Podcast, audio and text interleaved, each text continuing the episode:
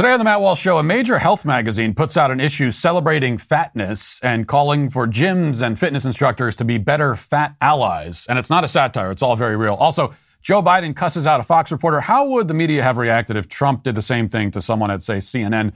And amid uh, talk of war for the sake of protecting Ukraine, the White House has asked why America should put itself at risk to protect Europe if Europe won't protect itself. It's a good question.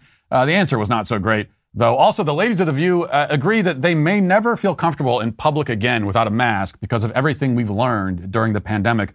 But what have we learned exactly? And finally, in our daily cancellation, Lena Dunham is back on the scene, and it didn't take long for her to get canceled. We'll talk about all that and more today on the Matt Walsh Show.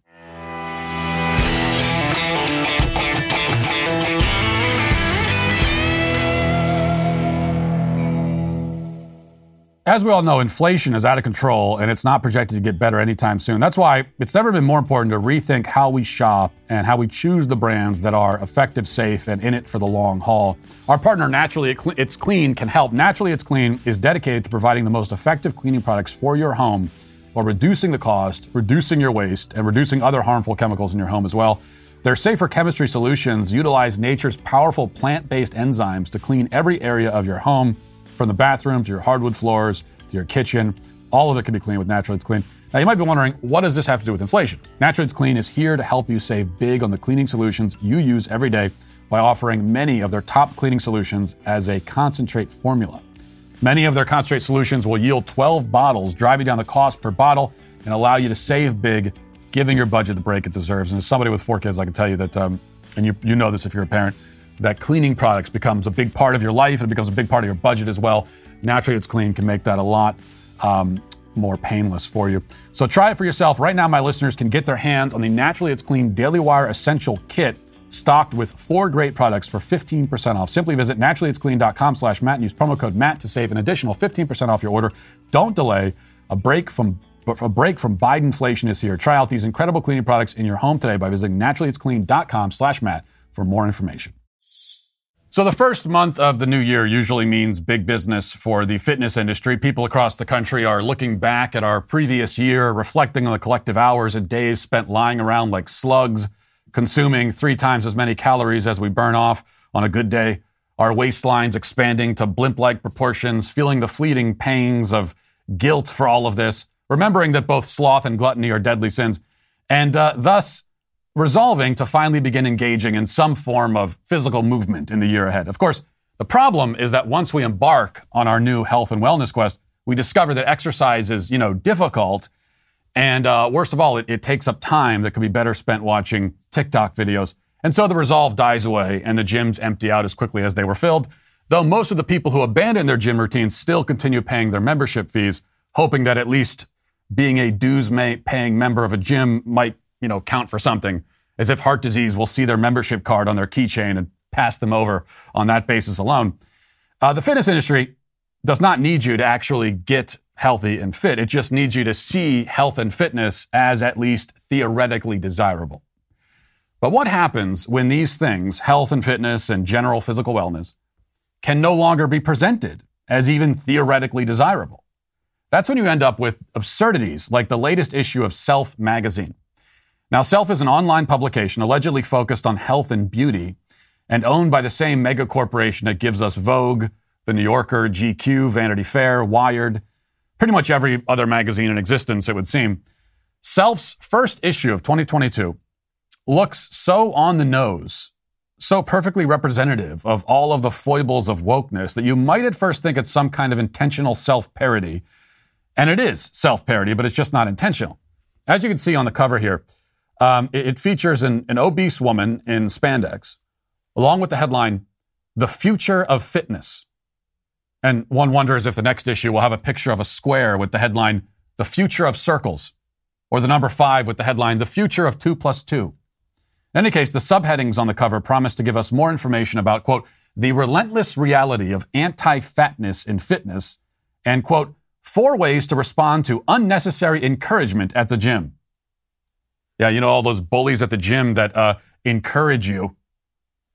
An introductory article by the editor in chief, Leta Shy, explains the point and purpose of this health magazine's new focus on promoting obesity. She writes, quote, in this digital issues, articles, and essays, When we say future, we're not talking about the latest fitness trackers or streaming workout equipment. We're talking about the people who are changing the landscape of an industry that has, for too long, excluded many. Over the past few years, thanks to the body positivity movement, as well as other thoughtful explorations that have challenged complacent ideas about weight and size, we've seen an important shift in how we discuss larger bodies.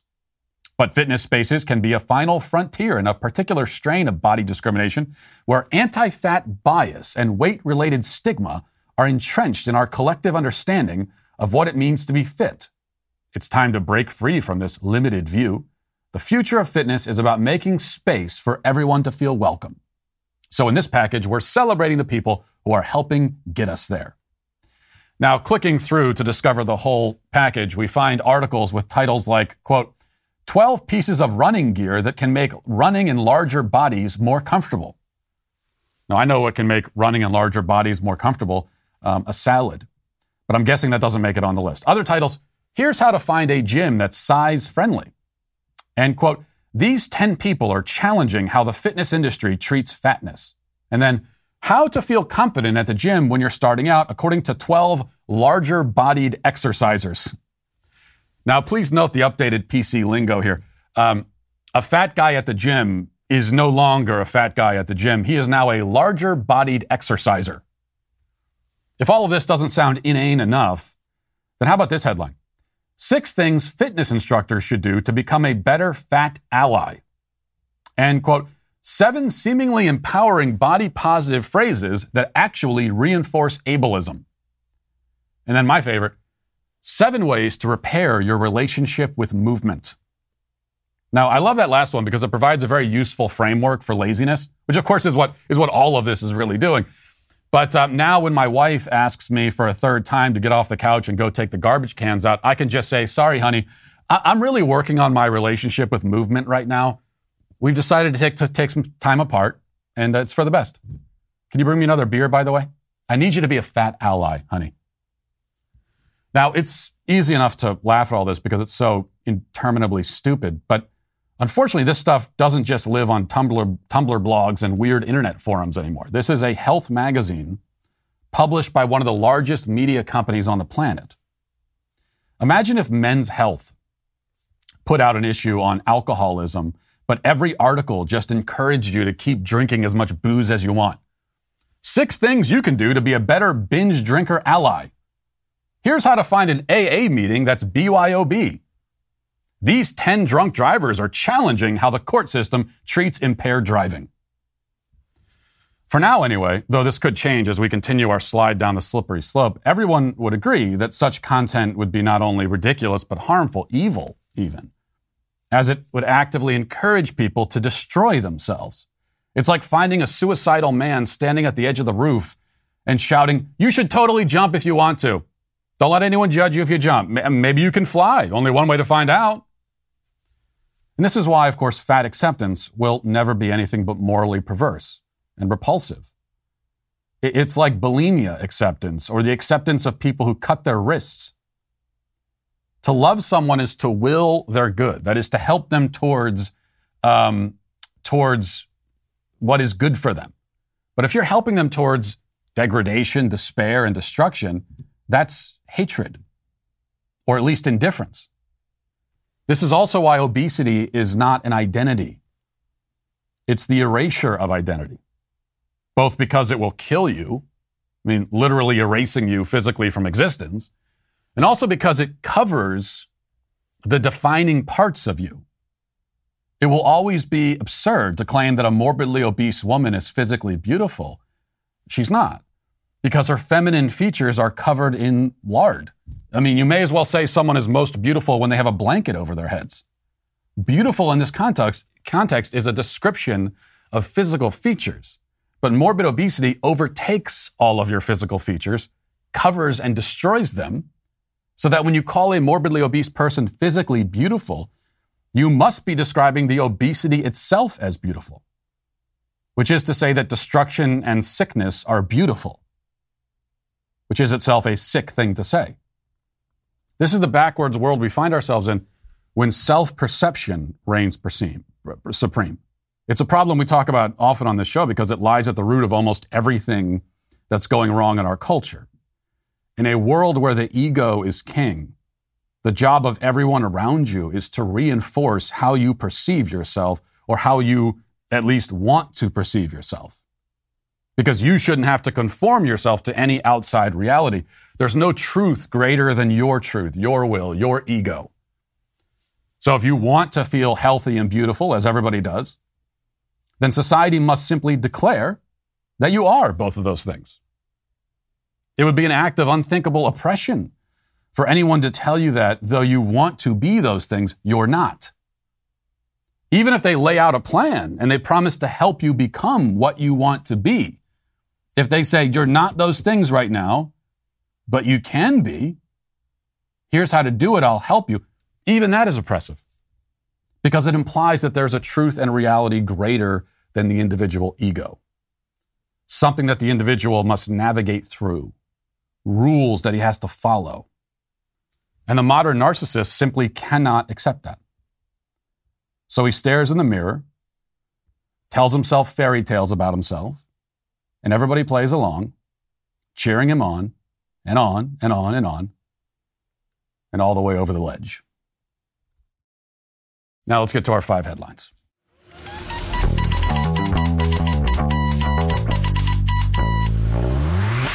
You know, I don't know about you, but one of my biggest resolutions for the year 2022 is to stop wasting so much time in the auto parts store, right? I mean, this is just hours and cumulatively days that are wasted. With the ever increasing numbers of cars and makes and models, it is now impossible to stock all the parts you need in a traditional chain storefront. Why endure often pointless or seemingly intimidating questions um, if you're a real man, you should never be intimidated by questions at the auto parts store, but I am because I'm not a real man. Why endure that when uh, you know many times the guy behind the counter he's not going to have the parts he needs anyway. He's going to have to order it on his computer. Well, you have the computer yourself. You can access RockAuto.com at home and in your pocket. RockAuto.com is a family business serving auto parts customers online for 20 years. Go to RockAuto.com to shop for auto and body parts from hundreds of manufacturers. The RockAuto.com catalog is unique and remarkably easy to navigate. Quickly see all the parts available for your vehicle Choose the brand, specifications, and prices you prefer. Best of all, prices at rockauto.com are always low, and they're the same no matter who you are. Reliably low prices, amazing selection, all the parts you'll ever need. RockAuto.com. Go to RockAuto.com right now. See all the parts available for your car or truck and write Walsh in their How Did You Hear About Us box so they know that we sent you. All right, another cheerful opening monologue. You, you always get those from this show. Um, you know, the other, the other point I wanted to make about that um, is uh, this, uh, of course, we, we find that this uh, uh, inclusivity idea. The gyms have to be inclusive of, uh, of everyone. And of course, in, in a certain way, they, they already are. I mean, if you're out of shape, then the gym's for you. Um, come, come in and, uh, and get into better shape. It's, um, for, you know, it's like from a moral and spiritual perspective, uh, churches are supposed to be inclusive of sinners, which is a good thing because we all are. And if they weren't, then none of us could go. But inclusive in the sense that come and be healed, become a better person. You know, that inclusive in that way. But if we mean inclusive in that it has to just belong to everyone equally with no real goal or purpose in mind, well, when, when that becomes the focus of any institution or anything, it just means that you're erasing that institution. In, inclusivity itself, for its own sake, cannot be the primary point of anything. Because in order for anything to be anything, it must not be everything that it isn't. Okay, does that, now I'm confusing myself. Um, sometimes when you're dealing with concepts that are so insane, you have to, you have to state these simple realities that it almost sounds crazy you, because you have to say it out loud. So, in order for football to be football, it has to not be baseball or basketball. If a steakhouse wants to be a steakhouse, it has to specialize in making steaks, not in making 7,000 different things. If the Boy Scouts want to be the Boy Scouts, it has to have only boys. That's why it's the Boy Scouts. Of course, that's not the case anymore. That's why the Boy Scouts effectively doesn't exist. Once inclusivity becomes the point, include everyone, and see them all is totally equal, there's no specific purpose or point here that you have to conform yourself to, well, then it's just, there's, there's no point. Might as well not exist. All right, let's start with uh, this. Biden, Pre- President Biden, appeared at a, you know, did a, a, rare appearance in front of um, the media yesterday, and uh, as things were wrapping up, he was asked a question by Peter Doocy over at Fox News about inflation and how that might affect the midterms. And here was uh, Biden's response. Do you think inflation is a political? That's a great asset. More inflation. What a stupid son of a bitch.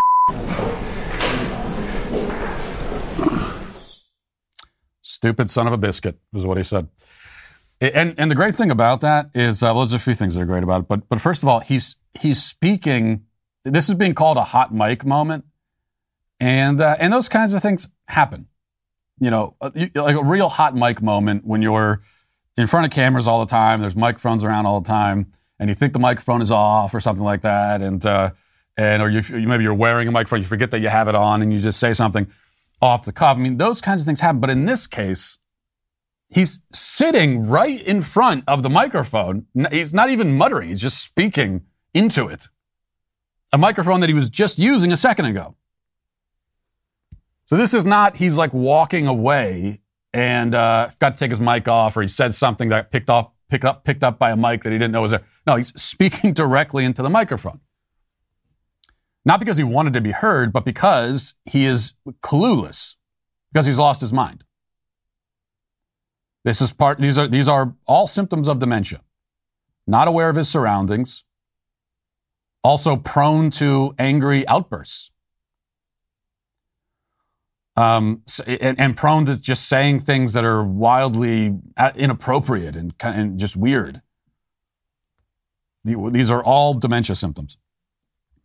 But the other thing, of course, that you can't help but but uh, but think about is is if if uh, President Trump had said this to say a CNN reporter, imagine the reaction. They would be holding candlelight vigils to commemorate the tragedy for the next 50 years. Every CNN anchor that day and for the next week at least it's the only thing they would talk about. It's an attack on the free press. They would be in tears. Don Lemon would be crying. Brian Stelter would be in tears in a fetal position on the floor, on camera, weeping over it. They would be bringing in counselors on air they, uh, to, to counsel them through their PTSD. I mean, can you imagine? Now, of course, President Trump called people sons of bitches all the time. And I'm sure he said that about the media many times and not, uh, and perfectly justified in, in saying that as well. But if he had said it to their face on camera, to maybe Jim Acosta, you stupid son of a bitch, I would have, I would have really enjoyed that. I wish he had said it. But the theatrics that would follow that be unlike anything we've seen. They'd be calling that, that this it was it equates to to 15 9/11s, Pearl Harbor three times.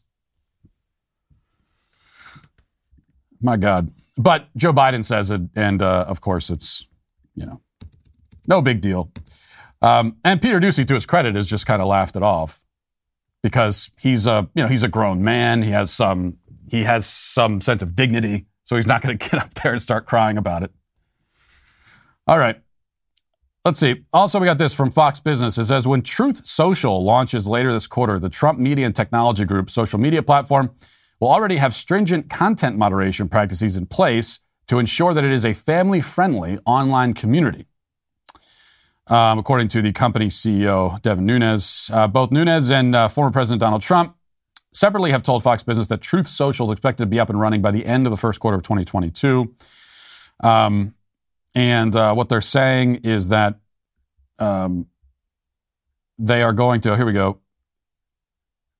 Fox Business says that the, there's an AI model that, they be, that they will be using, a, like a Silicon Valley AI thing that they'll be using that will monitor Truth Social to offer content moderation for posts to ensure that sexually explicit content and posts that include violence, bullying, hate speech, and spam never make it to the platform.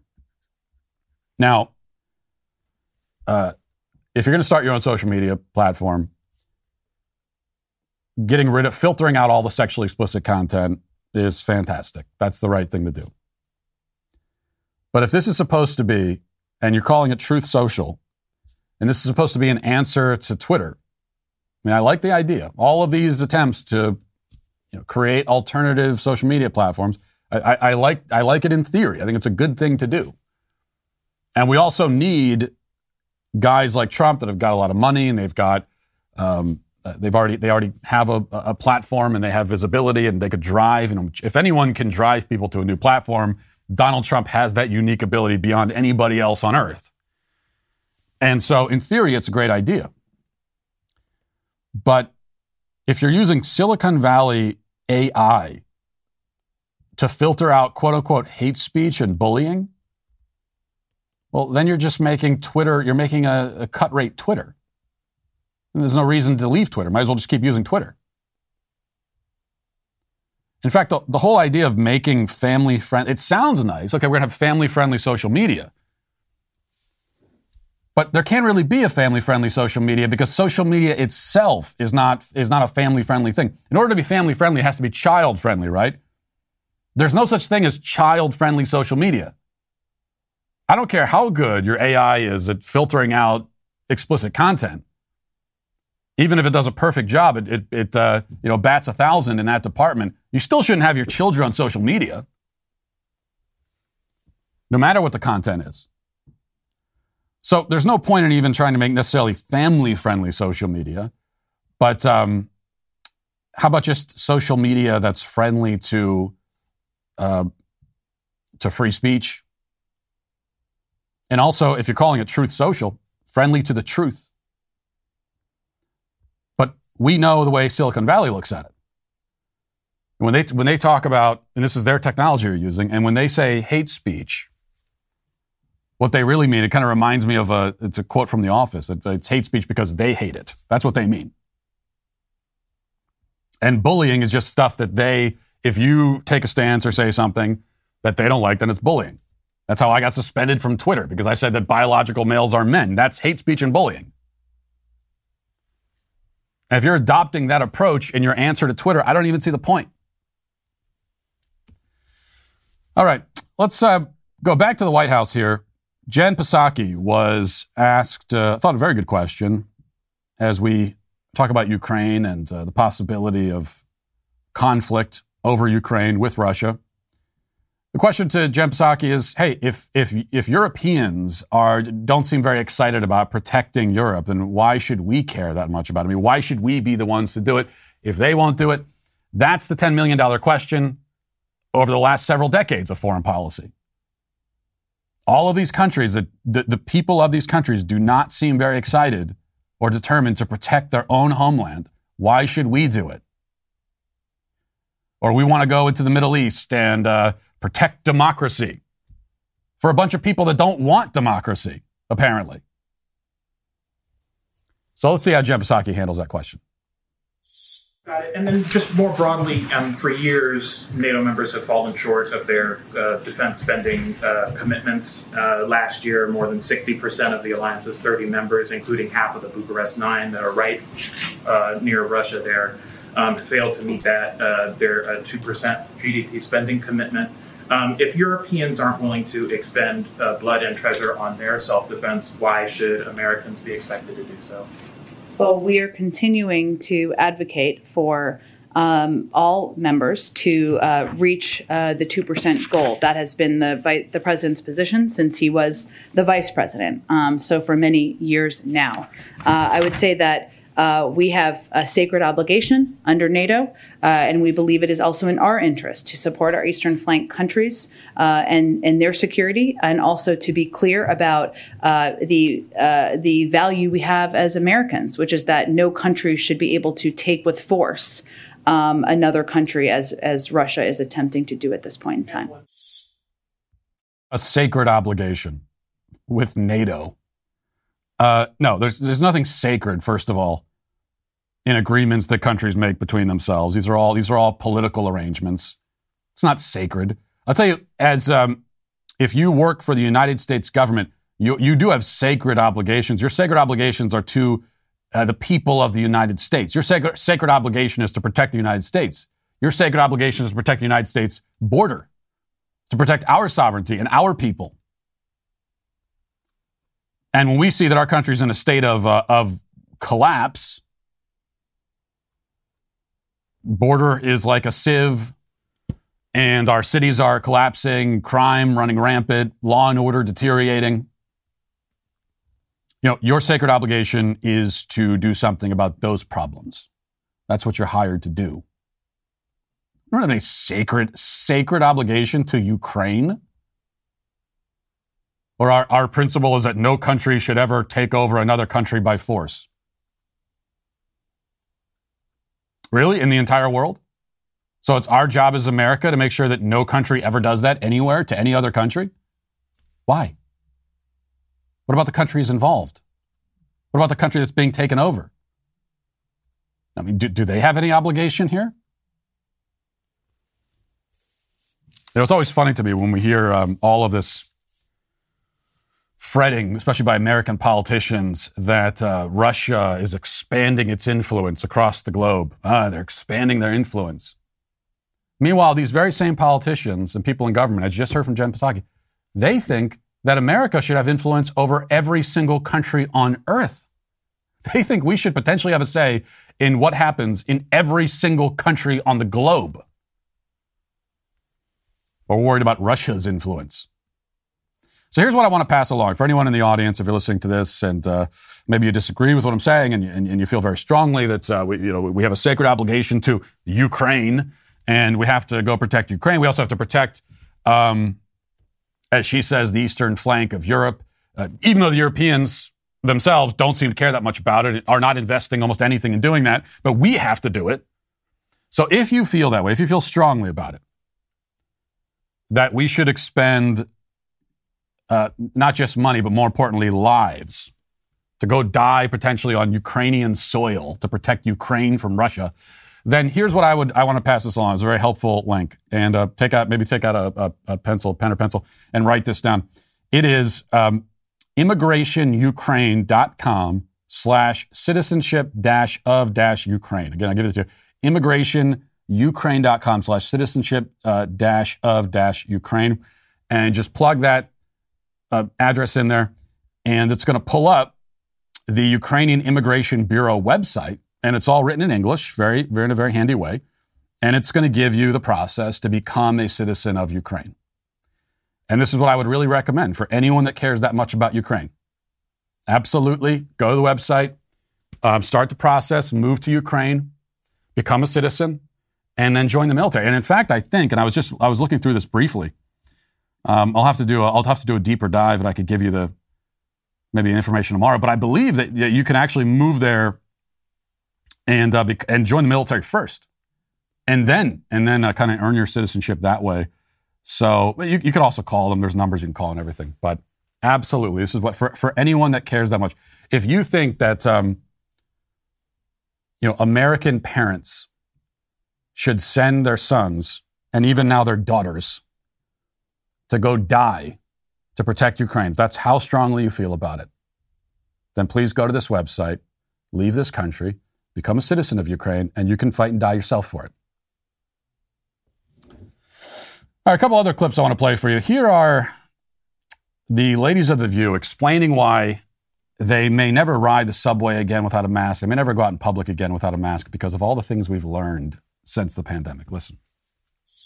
I think there's a prudence we've learned with the mask, the hand, sanita- uh, hand sanitizing that kind of like 9/11 with flying is always going to be here now. There's a new normal. In the beginning, when at post 9/11, people didn't want to fly, and the security measures felt like, uh, how do we do this? You know, and now it's the norm. I think some of the things we've learned in this pandemic are going to stay the same. I may never ride a subway again without a mask. I may never go indoors to big crowds and ever feel comfortable without a mask, and that's up to me to do that. By the way, I have to get on this show. Um, this my next stop on daytime TV. I've already we've done Dr. Phil, and my next step has to be The View. This is my this is my ultimate dream is to be on The View. Um, I could die. You know, I, I could retire after that, and and I could die a happy man if I could just get on The View.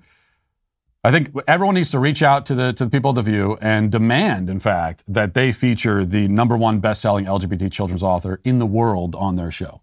Anything less, their refusal to bring me on the show would be an act of gay erasure and homophobia. As far as the point being made here, such as it is, uh, she says, well, because of everything we've learned during the pandemic, that's why I'm, I, I, just can't. I can't be in large crowds again without a mask. Can't ride a subway because of what we learned. What have we learned exactly? What, what, have you learned? What did you learn during the pandemic about viruses that you didn't know before and that makes you want to wear a mask out in public? Did you not know that there were potentially germs and viruses in the air when you're around other people? Did you not know that the subway? It, did it just occur to you that the subway in New York is can be a kind of a dirty place? I'm pretty sure you knew that before. I know I did. So here's what I'll tell you.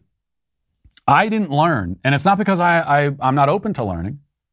I'm open to learning, but I have not learned a single thing about viruses or masks or vaccines for that matter that I didn't already know. So I know that viruses exist. I know germs exist. I know that people can get sick. I know that you could be around other people who are sick and that they can get you sick. In fact, we've, we've known that ever since the germ theory of disease was first developed. We've known that for a long time. And I knew it, and yet I would still go around in public as I do now without a mask because I have had conducted a risk benefit analysis and decided that the risk is not enough that would necessitate me changing my lifestyle to that extent.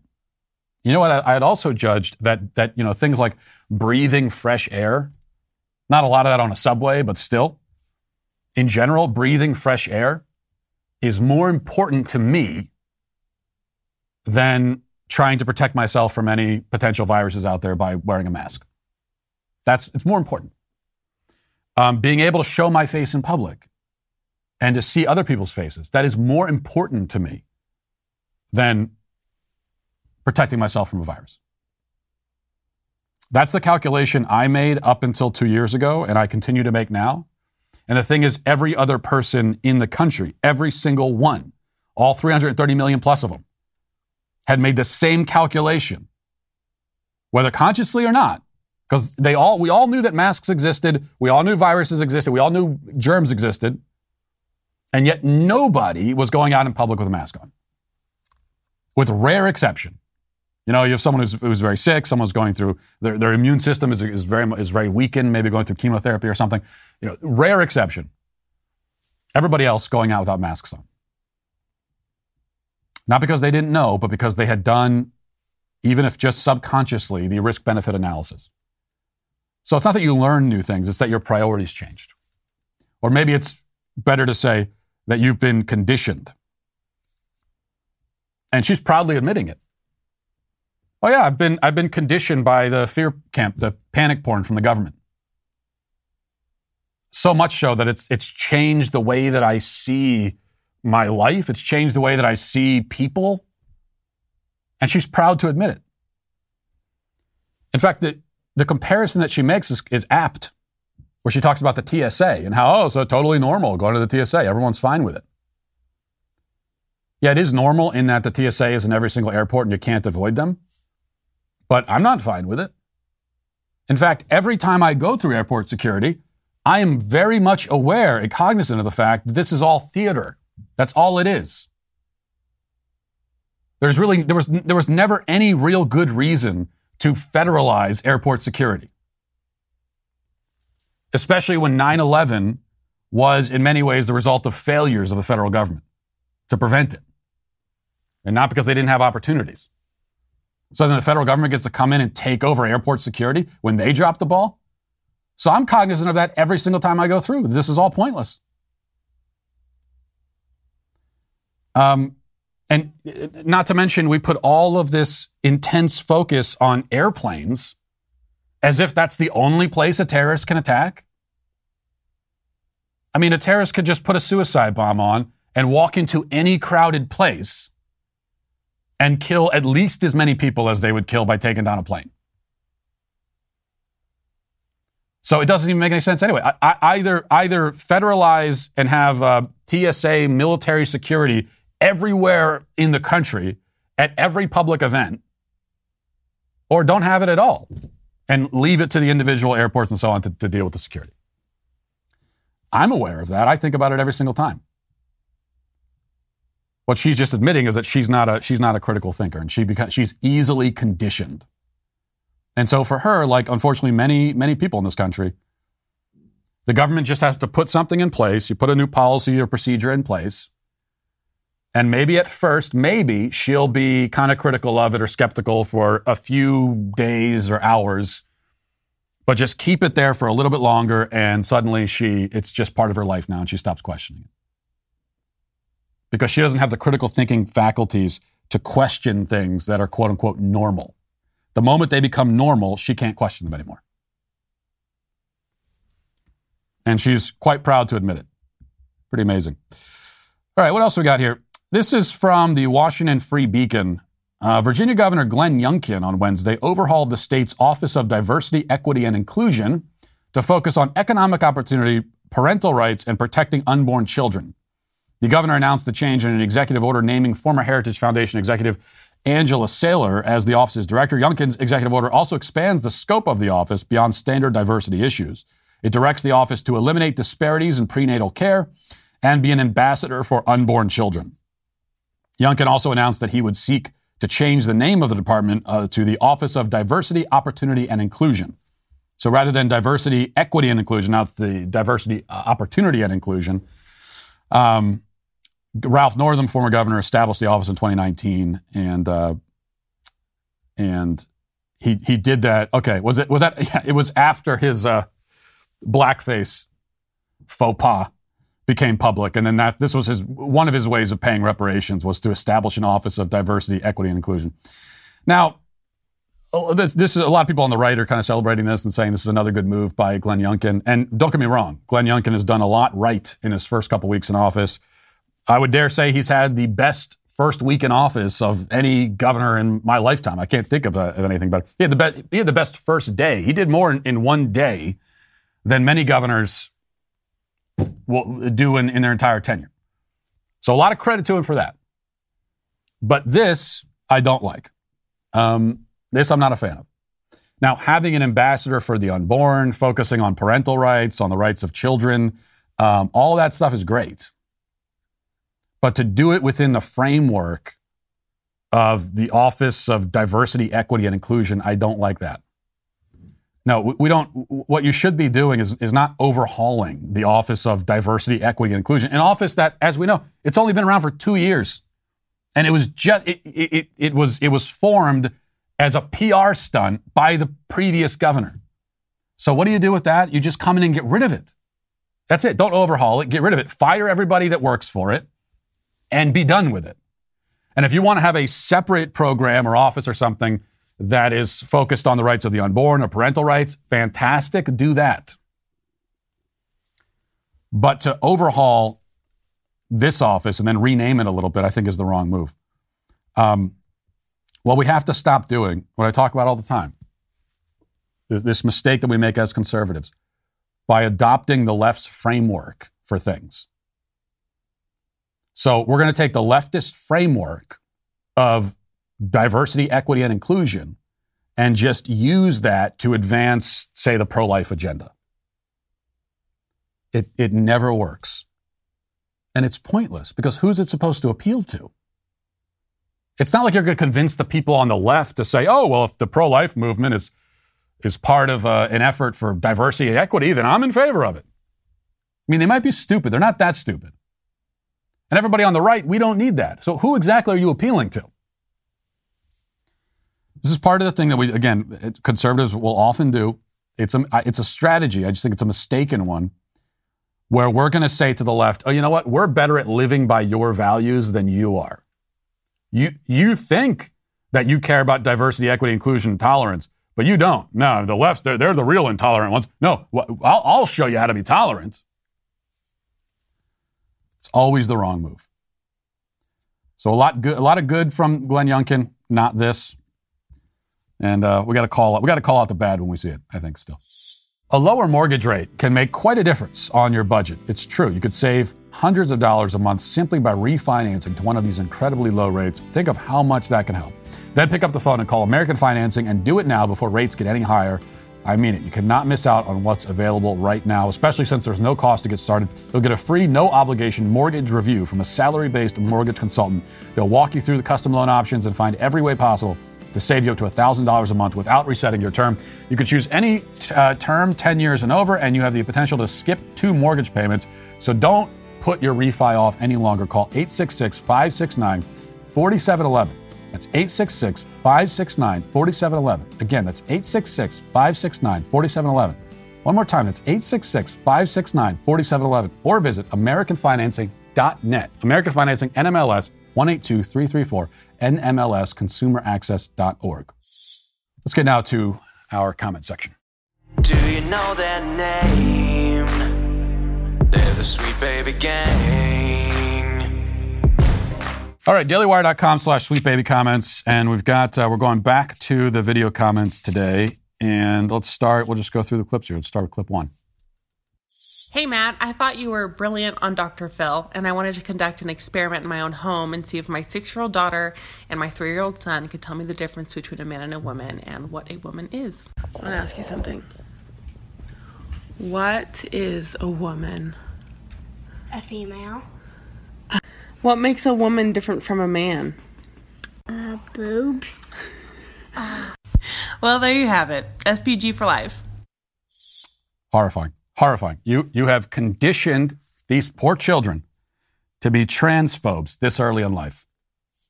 I, for one, am, no, this is a, yeah, this is, it, well, it just goes to show, uh, and if I were, and, you know, if I were to ask my kids the same question, I would get very similar answers. These are concepts that are so simple that literally a three year old can understand them until the indoctrinators come in and confuse the kids intentionally. So it's one, it's one big, like we talked about last week. We, we have, we're standing on the firm ground of truth, of a very simple truth that the three year old can understand. How do you know someone's a woman? Uh, boobs. There you go. Really is that simple most of the time. Um, we're standing on the firm ground of truth, and all the left does is they just they, they don't have answers for themselves. All they could try to do is confuse you. And unfortunately, with kids, it's it's easy to confuse them because they're just kids. So keep those keep those uh, young children away from the public school system, please. All right, let's go to number two. Hey, Sweet Daddy Walsh. My name is Shelby, and I recently fled California and moved to Tennessee, and I'm honored to be living in the same state as my sweet daddy. Um, I just wanted to say that I also keep my house pretty cool, usually around 62 to 64 degrees, even though it's pretty chilly here in Tennessee. And I just wanted to let you know that some of us women are on the same page as you.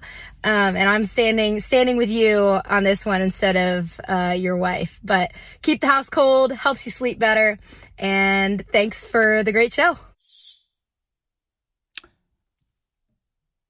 Yeah, this this sweet daddy thing is just it it.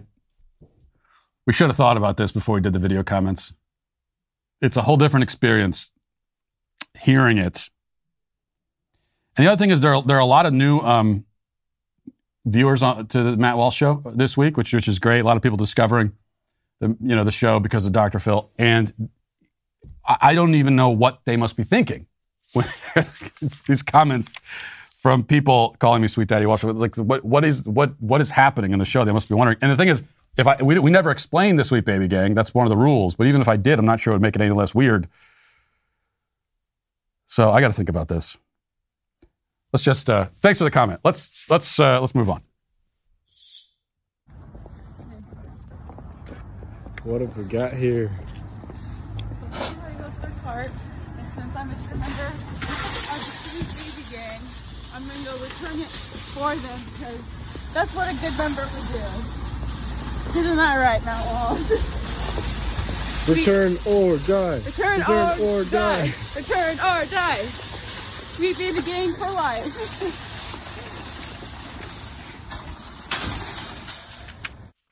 I, I love that. We're making the world a better place, um, one one shopping cart at a time. So this is this is really a, a movement. And at the same time, we are continuing to just confuse everyone. So the other people in the parking lot watching someone return their, their shopping cart while chanting return or die, very confusing. Uh, one more comment here. Let's watch this. Hey Matt, huge fan of the show. Uh, so is my buddy Cosmo back here. Um, I just wanted to throw in a quick comment to see if maybe you and Michael Knowles would be willing to team up and create some sort of uh, dating site, dating app uh, connected with a Daily Wire.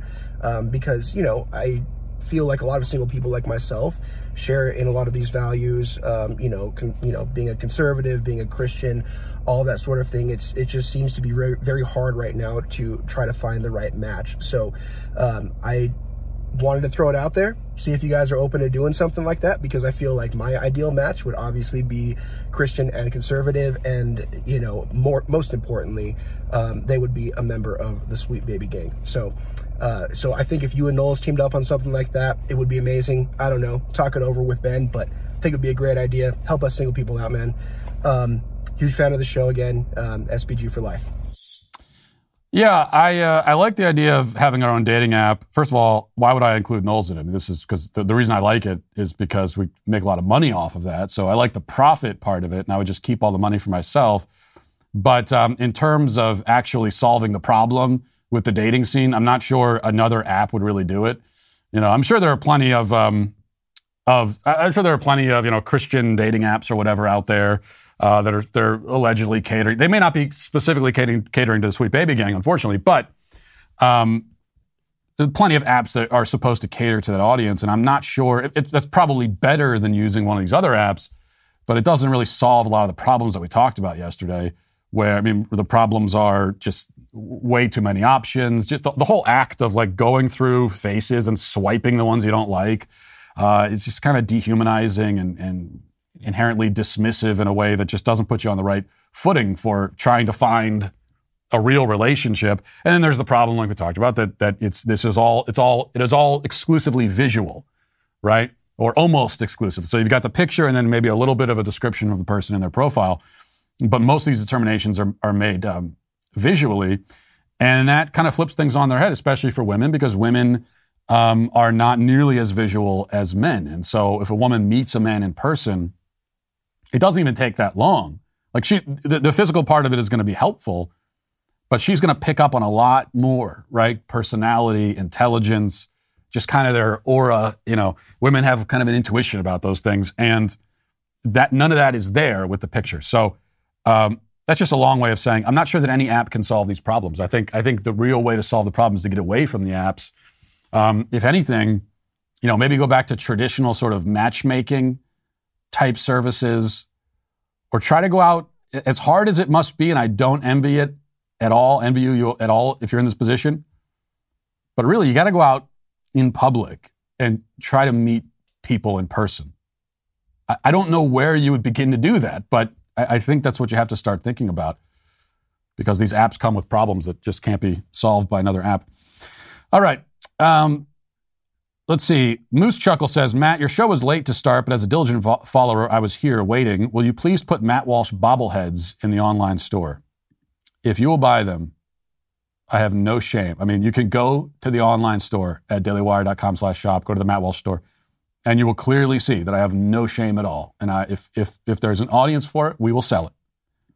There was an audience, a disturbingly large audience, for t-shirts with pictures of me in a diaper. And so we put it up to sell. Okay. So we'll, we'll do the bobbleheads too.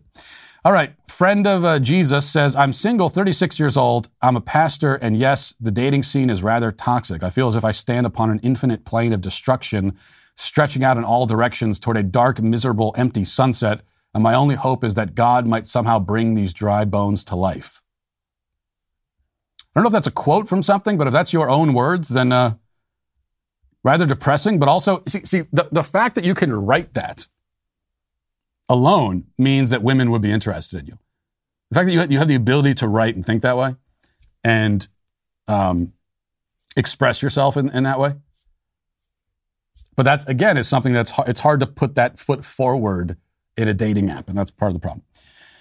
Um, because what you just put there, quite beautiful, really, and depressing, you know, but that's not something you want to put in a dating profile.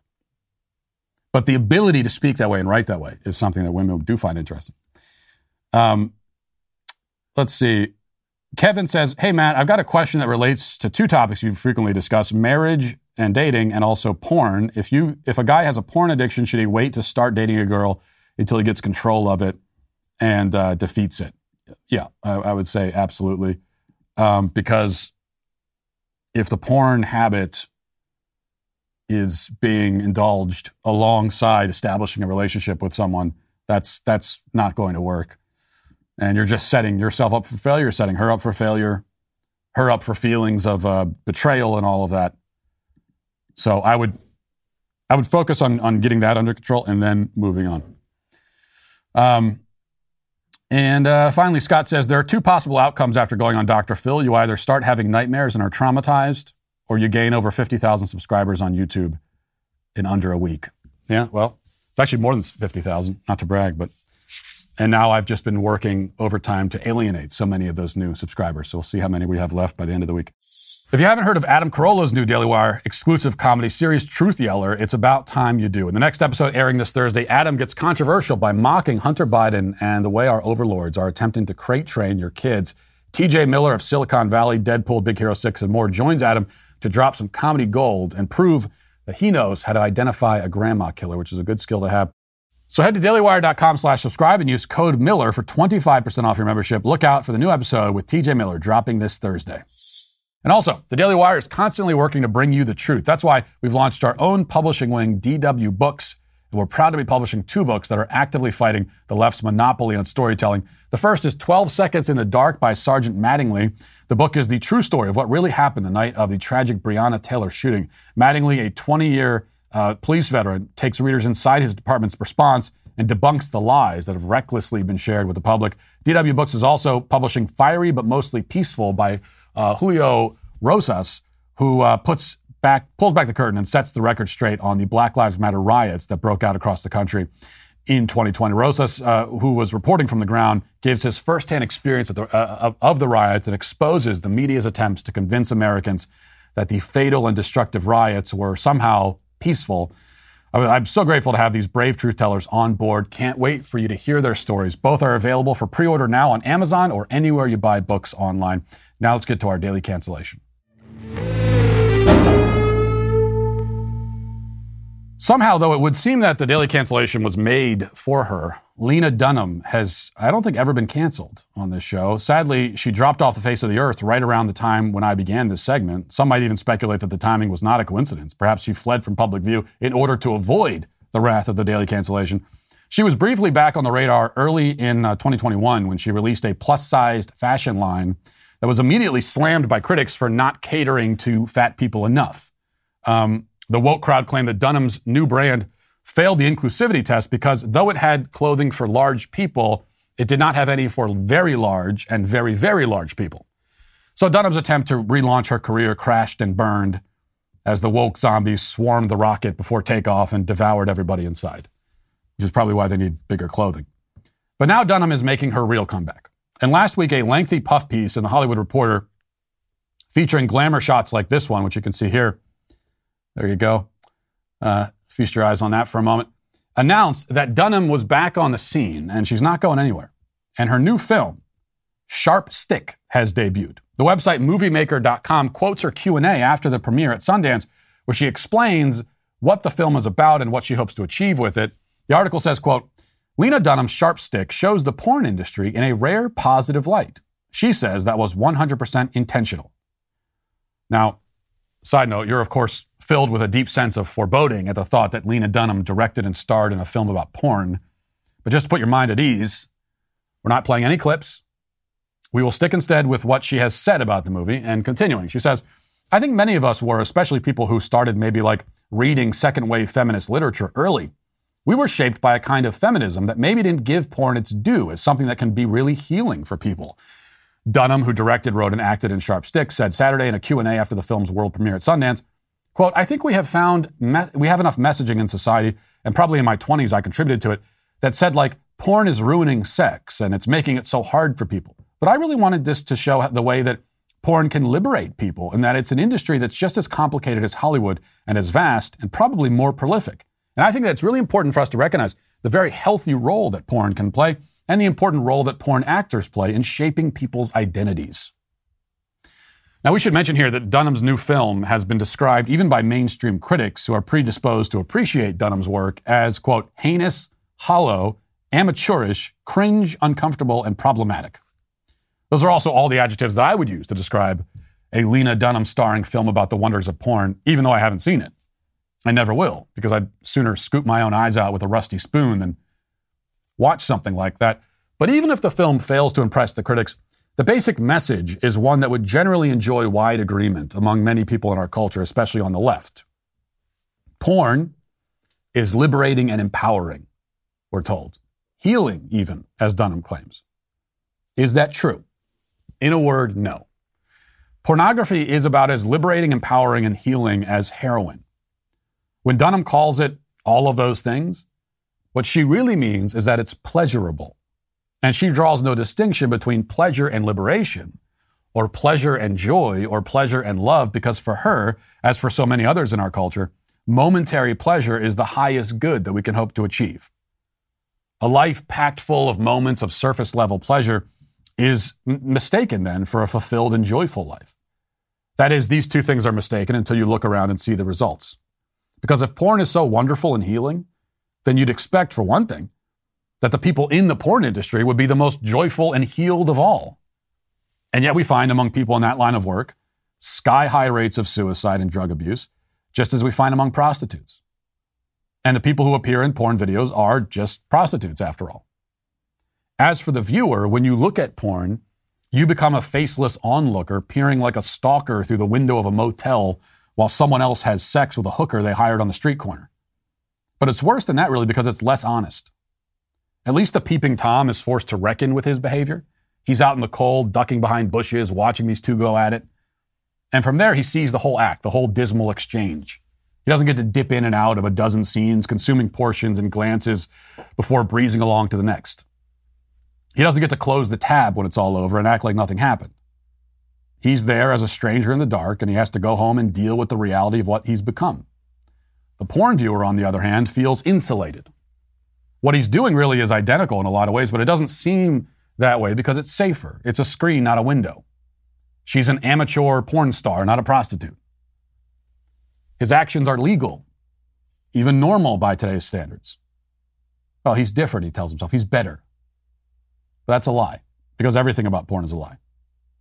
Porn makes human beings into objects. It turns the sexual act into something transactional and mercenary. You know, sex between a married couple in the privacy of their bedroom is an expression of love and devotion. So then, what does sex on camera for the viewing public express? And what does the viewer ex- what does the viewer express by viewing it?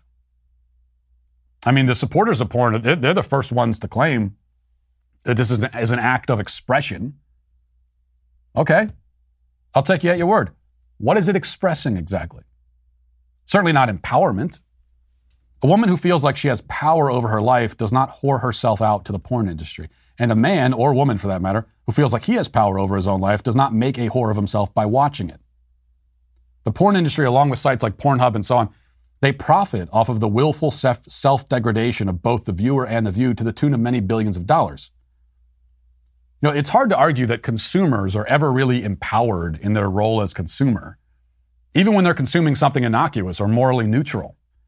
I've never felt empowered while waiting in line at Target, which isn't to say there's, that there's anything morally wrong with shopping at a real retail outlet. It's just to say that I would never try to find anything poetic or beautiful about the experience. So then, what about consumers of the porn industry's product? If you're not empowered while pushing a cart around the aisles of a big box retailer, how in the hell could you be empowered in your role as a faceless third party participant in virtual prostitution?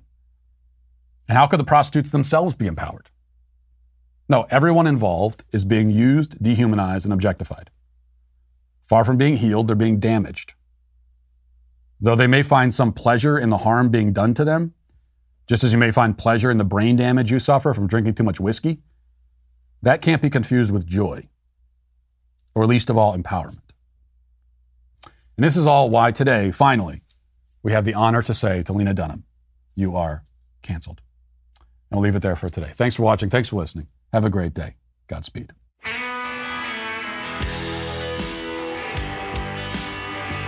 Well, if you enjoyed this episode, don't forget to subscribe. And if you want to help spread the word, please give us a five star review. Also, tell your friends to subscribe as well. We're available on Apple Podcasts, Spotify, wherever you listen to podcasts. We're there. Also, be sure to check out the other Daily Wire podcasts, including The Ben Shapiro Show, Michael Knowles Show, The Andrew Klavan Show. Thanks for listening. The Matt Walsh Show is produced by Sean Hampton, executive producer Jeremy Boring. Our supervising producer is Mathis Glover. Our technical director is Austin Stevens. Production manager Pavel Vodowski. The show is edited by Robbie Dantzler. Our audio is mixed by Mike Coromina. Hair and makeup is done by Cherokee Hart. And our production coordinator is McKenna Waters. The Matt Walsh Show is a Daily Wire production, copyright Daily Wire 2022. Joe Biden taps Tom Hanks to get people to like him. The Supreme Court considers striking down affirmative action, and the ruling class really wants you to eat bugs. Check it out on The Michael Knowles Show.